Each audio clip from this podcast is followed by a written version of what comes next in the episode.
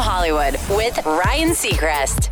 Nowadays, when you imagine Diplo, you undoubtedly picture him in a cowboy hat, Western shirt, Wrangler jeans, you know, the full uh, bit, right? But that wasn't always the case. In fact, until the spring, he dressed a lot more like other DJs before he had his stylistic reinvention. And it turns out the look was only supposed to be for a single night. Originally, he tells Esquire, I originally wanted one costume suit to go with my Stagecoach performance. The Stagecoach Music Festival in California, if you don't know, is one of the nation's biggest country festivals. Diplo adds, it was one of the best responses we've gotten at a festival. That crowd is just cool, full of people who want to party and have fun, and it's a huge LGBTQ audience. He was hooked with the look and adds, it's not even just the suits. The jeans and workwear are going to be stuff I wear forever.